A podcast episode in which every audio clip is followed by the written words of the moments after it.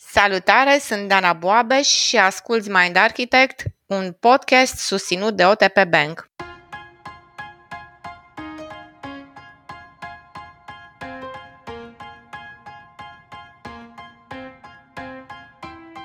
Ți s-a întâmplat vreodată să te simți încărcat mental și agitat fizic, chiar și în momente de pauză sau relaxare?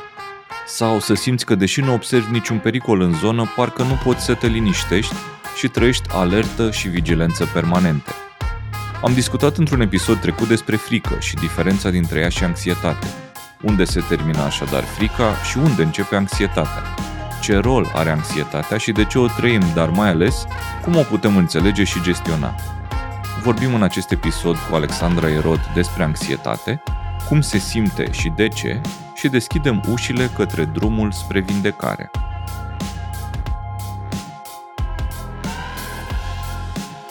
Salutare, dragi! Bine ați ajuns la un episod cu greutate din sezonul 6, sezonul dedicat emoțiilor și înțelegerii mai bune a vieții noastre interioare.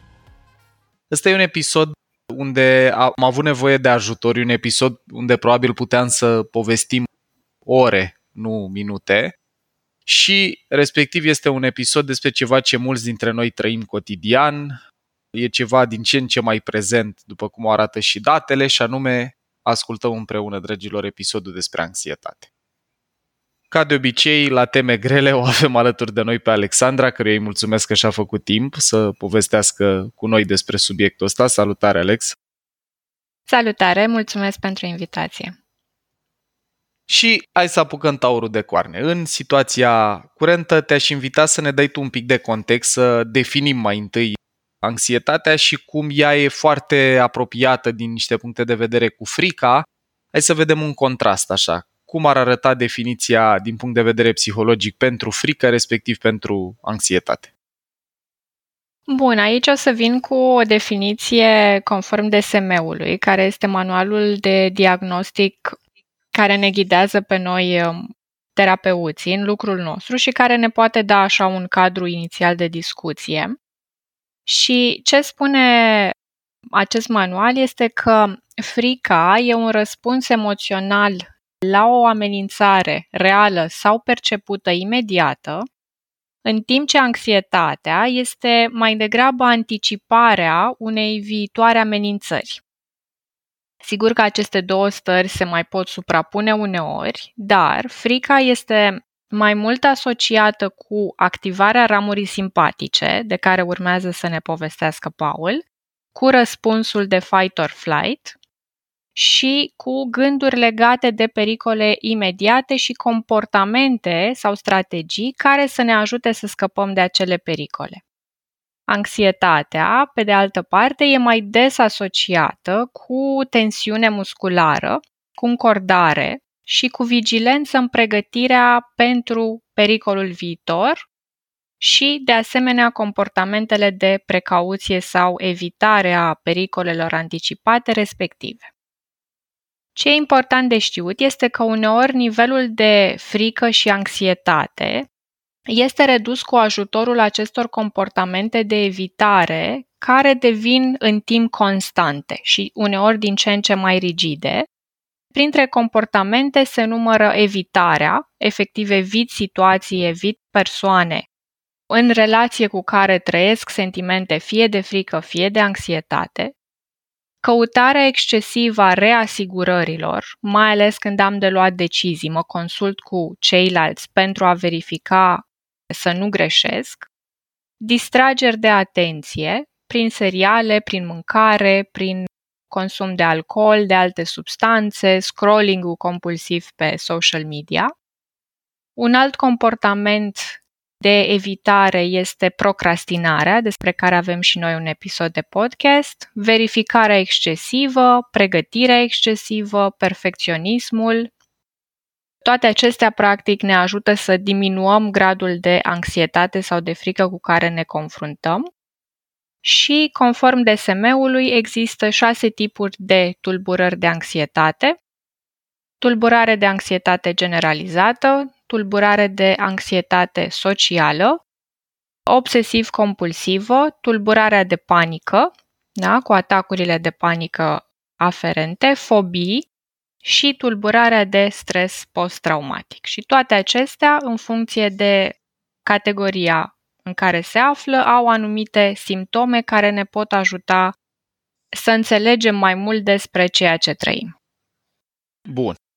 Alex, mulțumim că ne-ai uh, descris așa teritoriul ăsta amplu. E mult de vorbit, dragilor, mult mai mult decât ar uh, permite doar un episod de podcast, motiv pentru care vă anunțăm că avem și couch talk pe mindarchitect.ro în care intrăm mai în profunzime pe subiectul ăsta și vorbim și din practica de terapie, atât a Alexandrei, cât și din ce am citit și din ce resurse am mai găsit, cum se pot gestiona. Acum, pentru restul conversației, eu aș vrea să vă simplific un pic definiția. Deci, practic, frica e o stare emoțională bruscă, de alertă sau neliniște, care are niște elemente fiziologice foarte palpabile și, în general, e în fața unui pericol concret și imediat.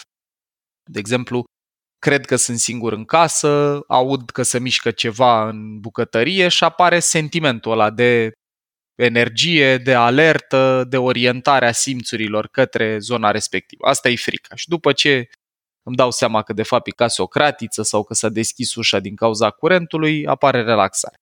Anxietatea, pe de altă parte, e o stare mai complexă, difuză în general, de alertă și neliniște, legată de pericole mai abstracte, care de cele mai multe ori vin din viitor și care vine la pachet cu îngrijorare, sentimentul de îngrijorare. Ideea principală cu care am vrea noi să rămâneți pentru a operaționaliza și a face și diferența asta palpabilă și utilizabilă în viața de zi cu zi, e că frica în general adresează ceva care mă amenință aici și acum și e destul de clar, chit că e un pericol real, chit că e un pericol imaginat, dar pot să pun degetul, în timp ce anxietatea are componenta asta de a fi mult mai difuză, mai abstractă, de multe ori legată de viitor și așa mai departe. Paul, în exemplu tău, anxietatea ar însemna doar faptul că stau singur în casă, îmi dă sentimentul ăla neplăcut, că s-ar putea nu întâmpla neapărat, ceva? Nu neapărat, mie cel mai ușor îmi e să descriu asta și cumva întrebarea ta îmi ridică mingea bună la fileu dorind să vorbim un pic de ce se întâmplă în creier și în sistemul nervos în momentul în care trăim frică, respectiv anxietate. Dragilor, anxietatea poate fi de pildă trăită când stăm seara la televizor, cum descria și Alex, ne uităm la un serial și în timp ce sunt acolo observ că am mintea agitată, că nu pot să mă bucur și să mă relaxez și să fiu focalizat pe ce trăiesc atunci și îmi zboară gândul la lucruri pe care le am de făcut, parcă simt tensiune în corp. Dacă anxietatea e suficient de ridicată, s-ar putea să am și un sentiment de agitație fizică și inclusiv bățâitul din picior sau lucruri din registrul ăsta, rosul unghiilor, pot fi comportamente care denotă starea asta, dar hai să înțelegem un pic mai bine ce se întâmplă în creier. Deci, și în momentul în care trăim frică și în momentul în care apare anxietatea, sunt o serie de reacții specifice. Și la reacția asta, atât în cazul fricii cât și al anxietății, vorbim despre activare în amigdale, în structurile despre care am povestit noi parte din sistemul limbic sau ceea ce noi numim elefant, care reacționează la situații pe care creierul nostru le percepe drept amenințătoare. La pachet cu activarea asta a amigdalelor apare și activarea ramurii simpatice din sistemul nervos autonom, care mobilizează un ansamblu de reacții mai complex în organism, de pildă. Crește pulsul, crește tensiunea arterială, ni se îngustează focusul atenției, inclusiv vizual, ne focalizăm atenția pe ceva specific în loc să avem privirea difuzată, crește nivelul de adrenalină și noradrenalină, adrenalină în corp, noradrenalină în creier și dacă vorbim mai ales de expunere la un pericol care nu trece repede, vorbim și de eliberare de cortizol, principalul nostru hormon de stres, după care în cazul fricii, și aici e important de înțeles, de cele mai multe ori după ce apare activarea în amigdale, respectiv activarea simpatică, eliberarea de adrenalină, poate și cortizol, apare reacția de luptă sau de fugă. Dacă mă sperie un câine, fie mă îndepărtez de locul de unde latră, fie dacă mă atacă îl lovesc sau încerc să mă apăr și la câteva minute după ce trece episodul respectiv, ajung din nou într-o stare de relaxare. S-ar putea să mai simt încă niște tensiune corporală, dar la o jumătate de oră, la o oră distanță de când a avut loc momentul respectiv, mă liniștesc. Ori asta e o idee foarte, foarte importantă, că în cazul fricii, organismul nostru reușește să ducă la bun sfârșit reacția asta de luptă sau de fugă. Activare în amigdale, activare simpatică, cresc nivelul de adrenalină, cortizol, tensiune, tensiune musculară, tensiune arterială, crește pulsul, crește rata respirației, crește nivelul de glicemie. Toate reacțiile astea corporale țintesc pregătirea organismului pentru a reacționa fie cu luptă, fie cu fugă. Acum, în cazul anxietății, aici e interesant. Din vari motive, reacția asta de luptă sau de fugă, care pe noi ne ajută să completăm, să ducem la bun sfârșit bucla declanșată de detectarea stimulului amenințător, nu e încheiată. De exemplu, pot să am inbox-ul plin de mail-uri, să văd că tot vin, tot vin, eu încerc să răspund la ele, să le aduc la zi și tot vin mail-uri. Și dacă în trecut am fost certat că nu fac treaba, că nu livrez la timp, că ți-am dat mail cu două minute și nu mi-ai răspuns și așa mai departe. Dacă am asocieri cum că dacă nu duc lucrurile astea la bun sfârșit pot să trăiesc ceva rău, pe măsură ce tot vin mail-urile alea, eu deși metaforic vorbim mă lupt cu ele, adică încerc să răspund la ele, îmi crește sentimentul ăsta de pericol. Pot să observ că am din ce în ce mai multă agitație corporală, mi-e din ce în ce mai greu să mă concentrez, o altă idee importantă de menționat este că ori de câte ori apare activare în amigdale, scade activarea în cortexul prefrontal, deci toate funcțiile noastre superioare, de la capacitate de concentrare, la capacitatea de a lua decizii complexe, la capacitatea de autoreglare emoțională, inhibiție, fizică, emoțională, psihologică, toate astea încep să pălească. Empatie, moralitate, toate funcțiile astea la care participă cortexul prefrontal încep să scadă în putere. Paul, am o întrebare. Spuneai că pe măsură ce reintră, tot intră mail-uri, tot vin, tot vin, eu îmi alimentez în continuare starea asta.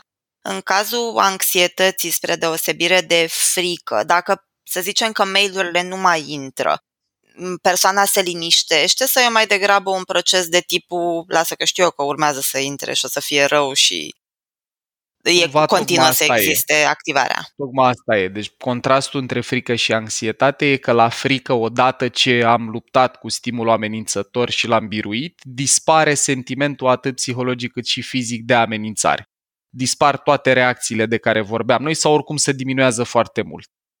Cazul anxietății, și aici o să dezbatem mai mult care ar fi simptomele în cele ce urmează, o să o invit și pe Alexandra să ne dea niște perspective din munca terapeutică, dar în cazul anxietății, sentimentul ăsta de amenințare persistă în sistemul nostru nervos și în corp.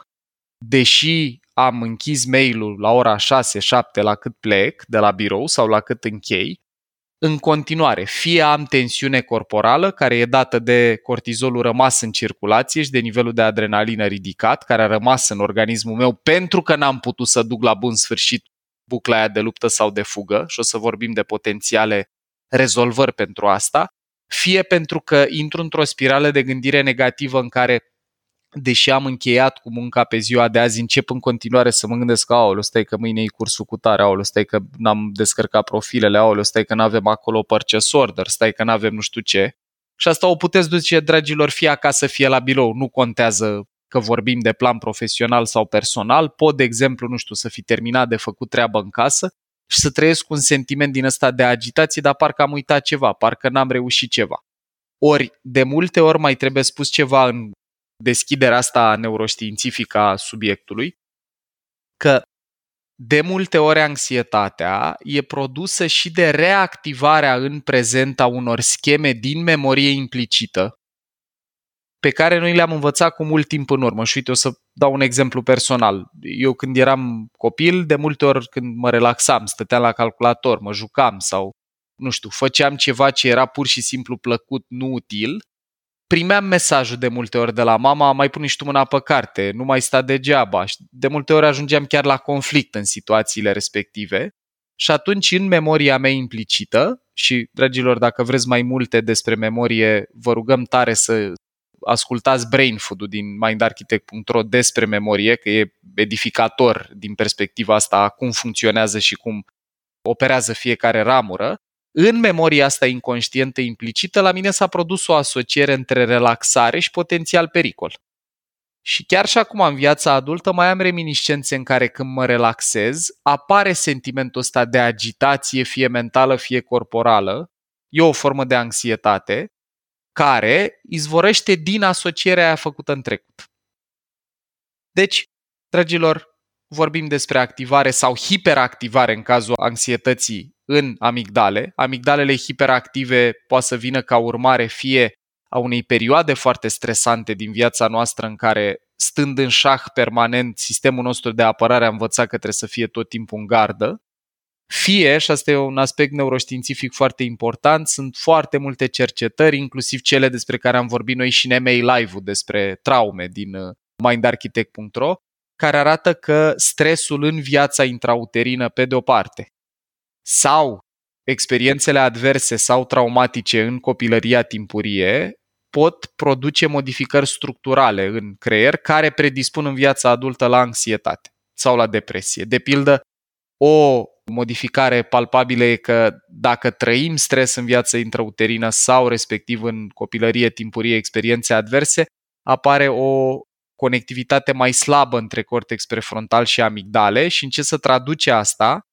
e că pur și simplu partea care mă poate ajuta sau rețelele care mă ajută la autoreglare, la a mă liniști și la a-mi da seama că ok, nu e așa periculos, am rezolvat asta și ultima dată, am putere, am cum să fac față, nu comunică la fel de bine cu părțile care declanșează reacția de care vorbeam mai devreme, activarea simpatică și așa mai departe. Și același lucru se întâmplă nu doar în cazul stresului în perioada intrauterină, ci și în copilăria timpurie, când suntem în mod particular vulnerabili la experiențe adverse. Bun, și acum că aveți tabloul ăsta destul de complicat, dragilor, din punct de vedere neuroștiințific, sunt multe lucruri care se întâmplă, aș vrea să o rog pe Alexandra să completeze tabloul cu observațiile ei din terapie. Am întâlnit în terapie mai multe cazuri de clienți care au trecut prin experiențe traumatice intrauterine și care au dezvoltat în timp anxietate cronică și sau depresie. Vă dau doar câteva exemple de experiențe traumatice intrauterine. Acestea pot fi, spre exemplu, riscul mamei de a pierde sarcina, fie dacă mama s-a aflat în pericol pe perioada sarcinii, fie dacă a existat o încercare de întrerupere a sarcinii sau dacă sarcina a fost una nedorită.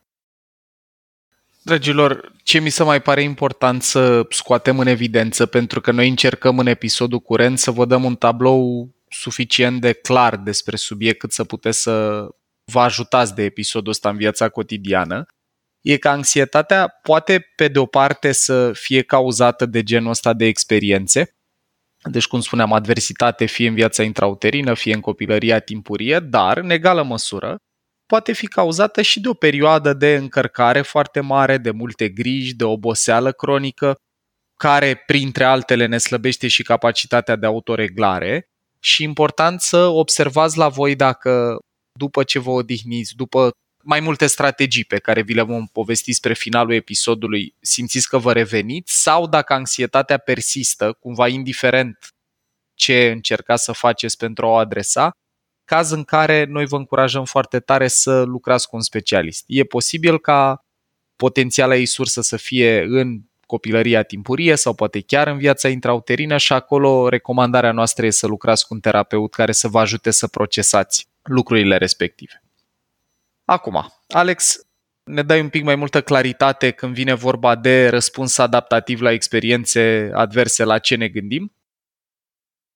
Sigur, ne gândim în primul rând la faptul că anxietatea este în foarte multe cazuri un semnal de alarmă al psihicului sau, cum îi mai spunem, un strigă de ajutor al unei părți din copilărie. Asta am observat și în lucrul cu clienții mei în terapie care se confruntau cu anxietate cronică sau generalizată și aici mă refer la episoade de anxietate care se întindeau pe o perioadă mai lungă de timp și care puteau să devină debilitante, adică persoanele nu mai puteau să-și desfășoare activitățile de zi cu zi, așa cum o făceau ei în mod normal și optim, pentru că apăreau aceste stări și simptome foarte puternice în viața lor. Punctul de plecare, practic, este relația de atașament principală pe care am avut-o cu îngrijitorul sau cu figura noastră de atașament principală sau figurile principale. Și, practic, anxietatea este un semnal de alarmă care apare în această relație, când suntem copii.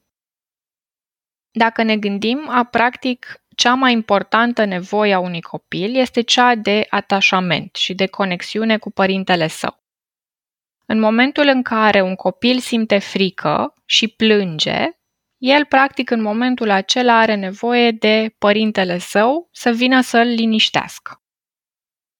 Dacă părintele nu este în preajmă sau nu vine sau este el însuși o sursă de pericol pentru copil, atunci frica, da, acea emoție firească și sănătoasă pe care copilul o trăiește în acel moment, se transformă în timp în anxietate, devenind astfel generalizată. Practic, atunci când noi percepem un pericol copleșitor, da, un eveniment traumatic, și simțim un sentiment puternic de neputință, ce se întâmplă este că apare această detașare sau, cum îi spunem noi, disociere a minții de corp și pierdem astfel contactul cu senzațiile și emoțiile noastre pentru a evita să mai simțim acea durere produsă de sentimentul de neputință. Ca urmare, vom deveni mult mai vigilenți, da? să scanăm tot timpul lumea înconjurătoare și mediul pentru a identifica pericole și astfel să putem declanșa cât mai repede acest mecanism de deconectare sau de disociere care ne protejează de a trăi sentimentul de durere, de disperare, de furie, de practic toate acele emoții încapsulate pe care le-am trăit în evenimentul advers sau traumatic. Ce se întâmplă însă când simt această anxietate da? și nu este totuși nicio amenințare imediată? Despre ce e vorba atunci? În cazurile de genul ăsta, practic anxietatea nu este un răspuns la ceva extern, da? este practic acea anxietate pe care am încapsulat-o și am dezvoltat-o în copilărie. Spunem că anxietatea e acest strigăt de ajutor al părții aceleia din psihicul nostru din copilărie, partea aceea rănită care a trăit suferință și neputință și acea parte e nevoie să obțină ajutor. Practic e nevoie ca noi să învățăm să obținem ajutor pentru ea, fără să mai recurgem în mod automat și compulsiv la tot felul de mecanisme care ne oferă eliberare, dar în mod temporar, cum ar fi amânarea situațiilor sau evitarea lor sau pregătirea excesivă și toate cele menționate la începutul discuției noastre. Comportamente care practic ne ajută pe moment să ne simțim în siguranță, da, pentru că evităm în felul ăsta sau prevenim în felul ăsta confruntarea cu durerea timpurie, dar practic ce se întâmplă este că noi nu mai avem ocazia să trăim noi experiențe, mai ales prin acest comportament de evitare. Prin urmare, nu vom putea obține un feedback diferit din mediu și atunci, practic, anxietatea crește și creșterea noastră personală și dezvoltarea sunt, practic, blocate. Asta îi ajută de multe ori pe client să vadă că anxietatea este de fapt un răspuns absolut firesc din partea psihicului lor la ceea ce au trăit în istoricul lor de viață și că ea poate fi ușurată și vindecată dacă ne uităm la sursele sale. O să-mi ia ceva să procesez toată informația asta, Alex. Uite, am un exemplu aici că mi-a venit în minte în timp ce spuneai din aur că nu e un răspuns la nimic extern real, deci mă gândesc că eu un răspuns la ceva potențial extern. Și exemplul meu e cam așa, mi-am dat seama de curând că eu în context de potențial partener de cuplu, în perioada aia în care ești la întâlniri la început, Dacă percep uh-huh. putere în celălalt, se instalează foarte rapid un sentiment de panică și am impulsul să mă retrag sau să încerc cumva să reglez conturile. Un exemplu foarte simplu și foarte concret e că dacă plătește nota de mai multe ori la rând, uh-huh. după a doua, a treia oară, presupunând că mă mai duc la date cu persoana respectivă, simt nevoia să plătesc eu ca să restabilesc cumva balanța puterii, să nu mai simt că omul ăla poate cumva să se folosească de puterea lui uh, împotriva mea. E asta un exemplu de anxietate? Este un exemplu foarte bun, Luci, și uite, pornesc un pic de la ultima idee pe care ai adus-o, să se folosească de putere împotriva mea. Deci, practic, aso- din ce înțeleg eu din exemplul tău, asocierea este aceea că dacă celălalt are vreo formă de putere, așa cum o percepi tu, mai devreme sau mai târziu el o va folosi împotriva ta. Adică nu e văzută drept o putere personală în care el, să zicem, nu știu, e un om rezilient care cu toate dificultățile sau obstacolele din viața lui, reușește să se descurce sau să găsească soluții. Practic, aceeași calitate are șanse că va fi folosită împotriva ta. Și asta se întâmplă, asocierea asta inconștientă și involuntară, se întâmplă în urma unor experiențe adverse trecute, în care am înțeles că atunci când cineva are putere, eu voi trăi neputință da? în momentul în care el o va folosi asupra mea. Pentru că asta trăim de cele mai multe ori când suntem copii și nu avem resursele pe care le are un adult să se apere, să se poată proteja de un potențial abuz de putere din partea adulților.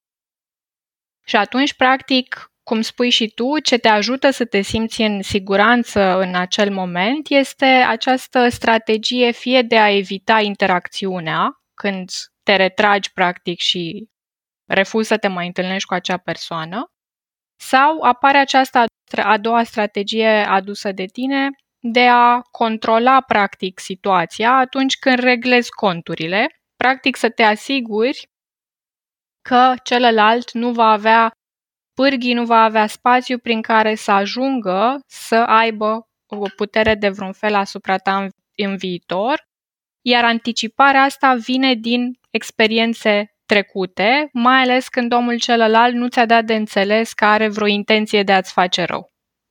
Deci, practic, când nu există ceva palpabil în prezent, e doar o anticipare în baza unor experiențe trecute.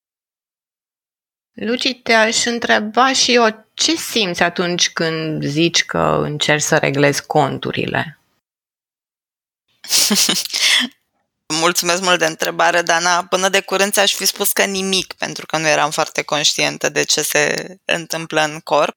Dar m- propriu zis simt ceva ce eu aș fi asociat cu frica, dacă mai fi întrebat cum se simte în corp. Adică tensiune musculară, poate puls mai crescut uh, și un sentiment de panică, cum spuneam și mai devreme.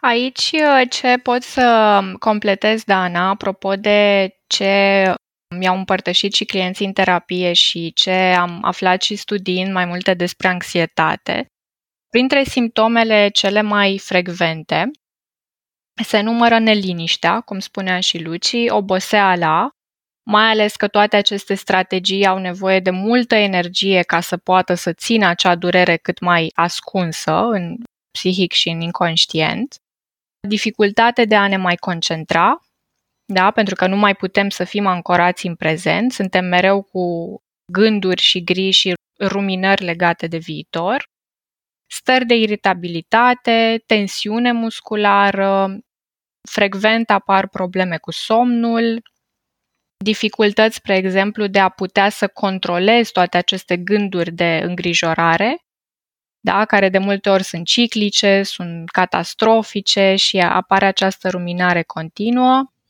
Pot apărea probleme digestive sau gastrointestinale. Alexandra, că da, te că rog. tot am auzit cu problemele cu somnul. Eu mi-aduc aminte că în primul an, când m-am angajat la corporație, mi-a sunat telefonul de pe mm-hmm. birou și am văzut că e CFO-ul, șefa financiarului nostru, pe care eu nu o cunoscusem personal însă aveam așa o imagine de persoană puternică, fermă. Și instant mm-hmm. am mhm. simțit că îmi bate inima mai tare, am răspuns la telefon și ea mi-a zis sec, vino până la mine cu decontul restant. Hmm. Eu aveam biroul la etajul 3, ea avea la 4 și cât am urcat, am trăit așa un sentiment de panică puternic. Am intrat la ea în birou, s-a uitat la mine peste ochelari, am lăsat de contul mm-hmm. și am ieșit, eram înghețat. Și ideea e că și în perioada următoare, când mai mi-apărea un calendar întâlniri cu ea și cu alt șef de departamente, când se apropia ziua și ora întâlnirii, mă lua așa cu slăbiciune și chiar mă frământau noaptea gândurile. Și mi-a luat ceva timp mm. să învăț că e o persoană cu multe calități și în timp să am o relație bună cu ea, dar sentimentul ăsta de anxietate s-a diminuat în timp. Bun, și asta practic, uite, ne arată, e un exemplu foarte fain de ce se întâmplă când aceste anticipări de pericole viitoare sunt totuși adresate, adică tu ai continuat să interacționezi cu această persoană în ciuda sentimentului de anxietate și a incertitudinilor legate de ce va urma să se întâmple în acea interacțiune, ceea ce în timp, în urma mai multor experiențe repetate, ți-a arătat că de fapt acolo nu e un pericol real, e probabil ceva ce la fel anticipai în baza altor experiențe trecute în relație cu persoane, să zic, care se înscriau în aceeași tipologie de persoane, nu știu, mai exigente, mai dure, mai autoritare și în felul ăsta, practic, ai învățat să regleze acea anxietate, intrând în continuare în experiențe în ciuda anxietății. Mă gândesc și eu la o situație în care evit foarte tare chiar și să rostesc anumite nume, în special două. Am două persoane cu care de-a lungul timpului, de-a lungul vieții mele, nu mi-am mai dorit niciun fel de interacțiune.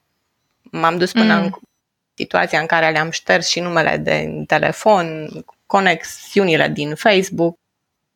Ceea ce simt este și în stomac și pe toată pielea o agitație și o stare de tremur numai când mă gândesc. Cumva simt o frică teribilă că m-aș putea întâlni vreodată cu ele și nu știu cum mm-hmm. să reacționez, chiar și după ani de zile. Și ce am mai observat la mine este că efectiv îmi pierd concentrarea când se aduce vorba despre ele. Crezi că dacă asta este o stare de anxietate, Alexandra, ce pot să fac pentru a nu mai trăi starea asta? Că e nașpa rău.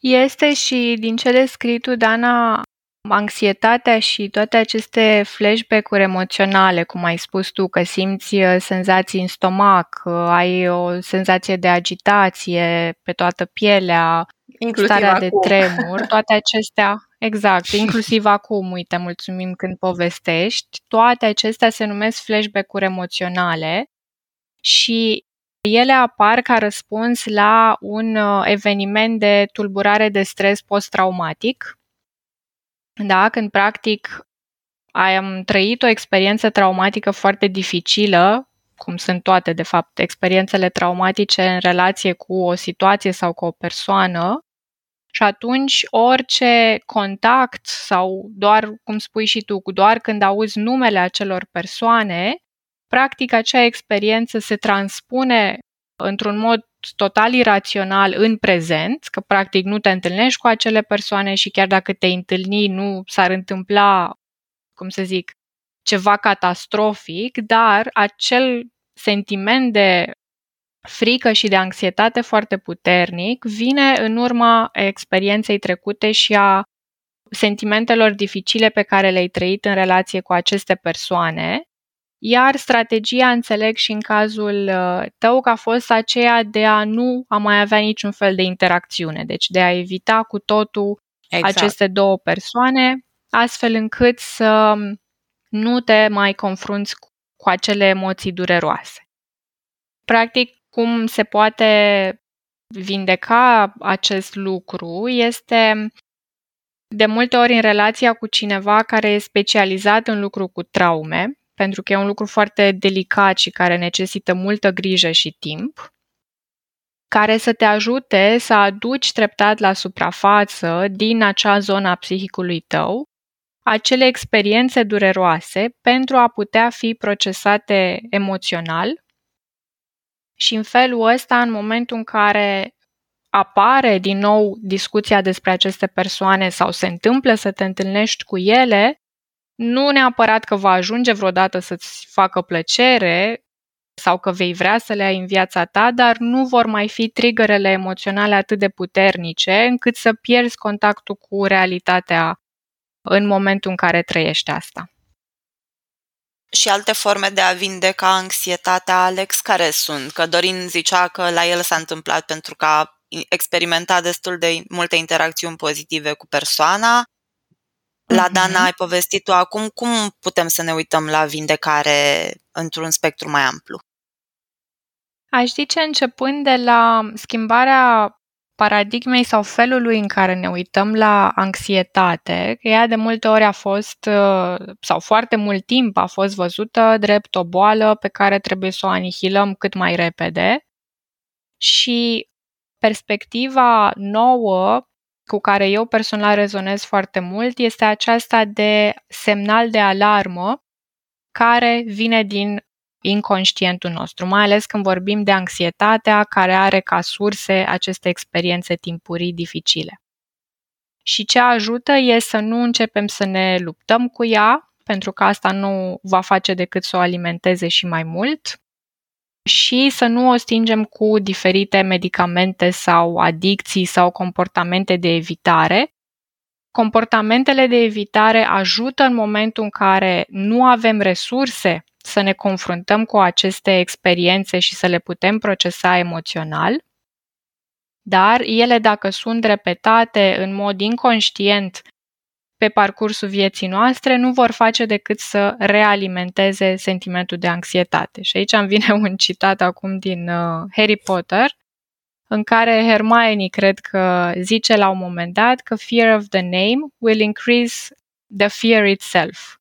Și era vorba de Voldemort și de ideea asta că nimeni nu-i pronunța numele, da, pentru că avuseseră toate acele experiențe foarte da, da, da. Uh, îngrozitoare în relație cu el și practic exact asta se întâmplă, că în momentul în care evit acele situații, anxietatea mea nu dispare și eu nu am ocazia să trăiesc experiențe diferite în care să pot să trăiesc sentimentul ăsta de vindecare să pot să am practic o încheiere diferită a acelor situații și să asta să mă ajute să nu anticipez în mod uh, reactiv pericole în viitor.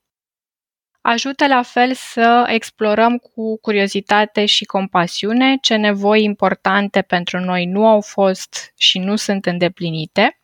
Da, nevoia de a ne simți în siguranță emoțional în relațiile din viața noastră, de a simți că suntem uh, protejați, doriți, iubiți și așa mai departe.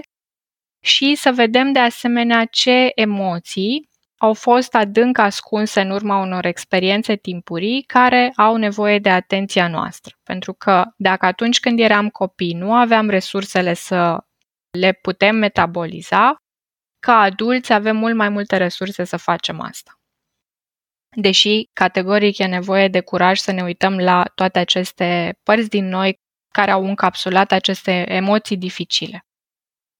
Ajută exerciții de respirație și am vorbit noi în mai multe rânduri de una anume și anume respirația aceasta nazală alternativă. Exerciții de grounding, de împământare, exerciții de vizualizare, da? de meditație ghidată, spre exemplu, care să ne ajute să revenim cu mai multă ușurință în momentul prezent și să ne ancorăm în senzațiile noastre corporale cu care deseori pierdem contactul. Apoi, ce ajută este lucrul în terapie pentru conștientizare și pentru a începe un proces de vindecare. Lucru cu corpul a fost multă vreme neglijat și rezultatele pe care în ultima vreme le-au adus tot mai mulți psihoterapeuți au fost într-adevăr uimitoare, mai ales legat de yoga. Spre exemplu, s-a arătat cum efectele sunt foarte similare cu cele ale medicamentelor, dacă e practicată în mod consecvent și susținut. Somatic experiencing este iar un mod de terapie de a se vindeca după experiențele traumatice, pornind de la ceea ce experimentează în corp și e practic un mod de intervenție bottom-up. Deci pornind de la corp ajung să schimb gândurile și felul în care mă uit la realitate și cu ajutorul acestei metode de intervenție putem avea ocazia să încheiem ciclurile acelea de activare fight or flight de care povestea și Paul, care au rămas în această stare de supraactivare, de overdrive, consumând energia care a rămas atunci blocată în corp, care n-a putut fi procesată. Mulțumim mult, Alex! Paul, suntem aproape la punctul de 45 de minute din episodul ăsta. Cu ce idei principale putem să rămânem și din zona neuro și din zona psiho pe care să le folosim în uh, vindecarea anxietății? Principala idee, Luci, care se pare importantă de luat acasă e că anxietatea e ceva prezent în lumea în care trăim, e ceva în creștere, mai ales dat fiind incompatibilitatea asta între pentru ce a evoluat sistemul nostru nervos, respectiv în ce e ancorată biologia noastră și în ce lume trăim, cu stresori mult mai frecvenți și prezenți în viața noastră decât uh, aveau, nu știu, strămoșii noștri sau decât vedem cazul altor mamifere. Aș recomanda tare de tot și cartea asta a lui Robert Sapolsky în încheiere cu De ce zebrele nu fac ulcer, care e argumentație neuroștiințifică superbă despre contrastul ăsta între lumea pentru care noi am evoluat și lumea în care trăim. Dar dincolo de a accepta că e prezentă în viața noastră și reiterez ideea asta propusă de Alexandra că nu e cazul să ne luptăm cu ea sau să o evităm în, cu diferite strategii, fie de consum de lucruri, fie de uh, fugă în seriale, în lucruri plăcute, cred că e important să ascultăm ce are să ne spună starea noastră de anxietate și să încercăm să înțelegem cauzele, fie că ele sunt temporare, cum vorbeam, o perioadă de supraîncărcare sau o perioadă mai agitată sau cu multă oboseală din viața noastră care ne scade capacitatea de autoreglare, fie că are rădăcini adânci și mai ales în cazul rădăcinilor ăstora adânci și dacă e foarte prezentă, vă recomandăm, dragilor, să cercetați în ecosistemul premium pe mindarchitect.ro brain food despre strategii de creștere a rezilienței în fața stresului. Puteți pur și simplu să căutați la search stres și o să-l găsiți uh, produsul ăsta acolo, pentru că acolo vorbim pe larg de cadrul ăsta introdus succint de Alexandra, strategii care vizează lucru pe corp, strategii care vizează lucru mental și strategii care vizează lucru pe mediu mai spun o idee care nu ne aparține, dar merită popularizată, ideea lui Andrew Huberman, neurocercetător la Stanford, care spune că mai ales când suntem obosiți sau uh, foarte apăsați psihologic, you cannot control the mind using the mind. Nu poți să te ajuți în momente în care cortexul tău prefrontal e epuizat folosindu-te de cortexul tău prefrontal. Și acolo aș recomanda foarte, foarte tare ascultătorilor să exploreze strategii corporale.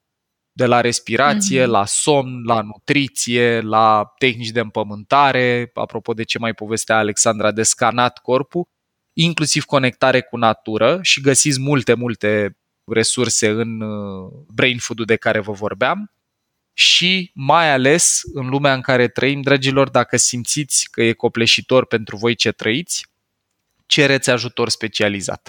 Misiunea Mind Architect e parte să ne facă prieteni cu psihoterapia și să nu ne mai ducem acolo doar în momentul în care simțim că nu mai putem, ci să înțelegem că la fel cum, nu știu, în viață ne mai sprijinim de o persoană sau de alta când ne e prea greu, psihologic vorbind, e foarte, foarte util să facem asta.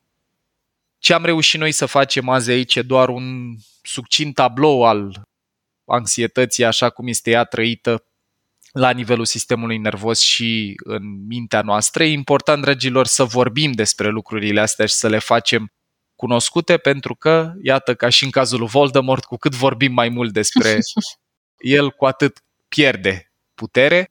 Deci cu cât ne înțelegem mai bine viața interioară și situațiile în care trăim anxietate, cu atât le putem gestiona, nu evita mai bine. Vă mulțumim tare, tare și cu ocazia asta vă urăm călăresc puternic și elefant liniștit.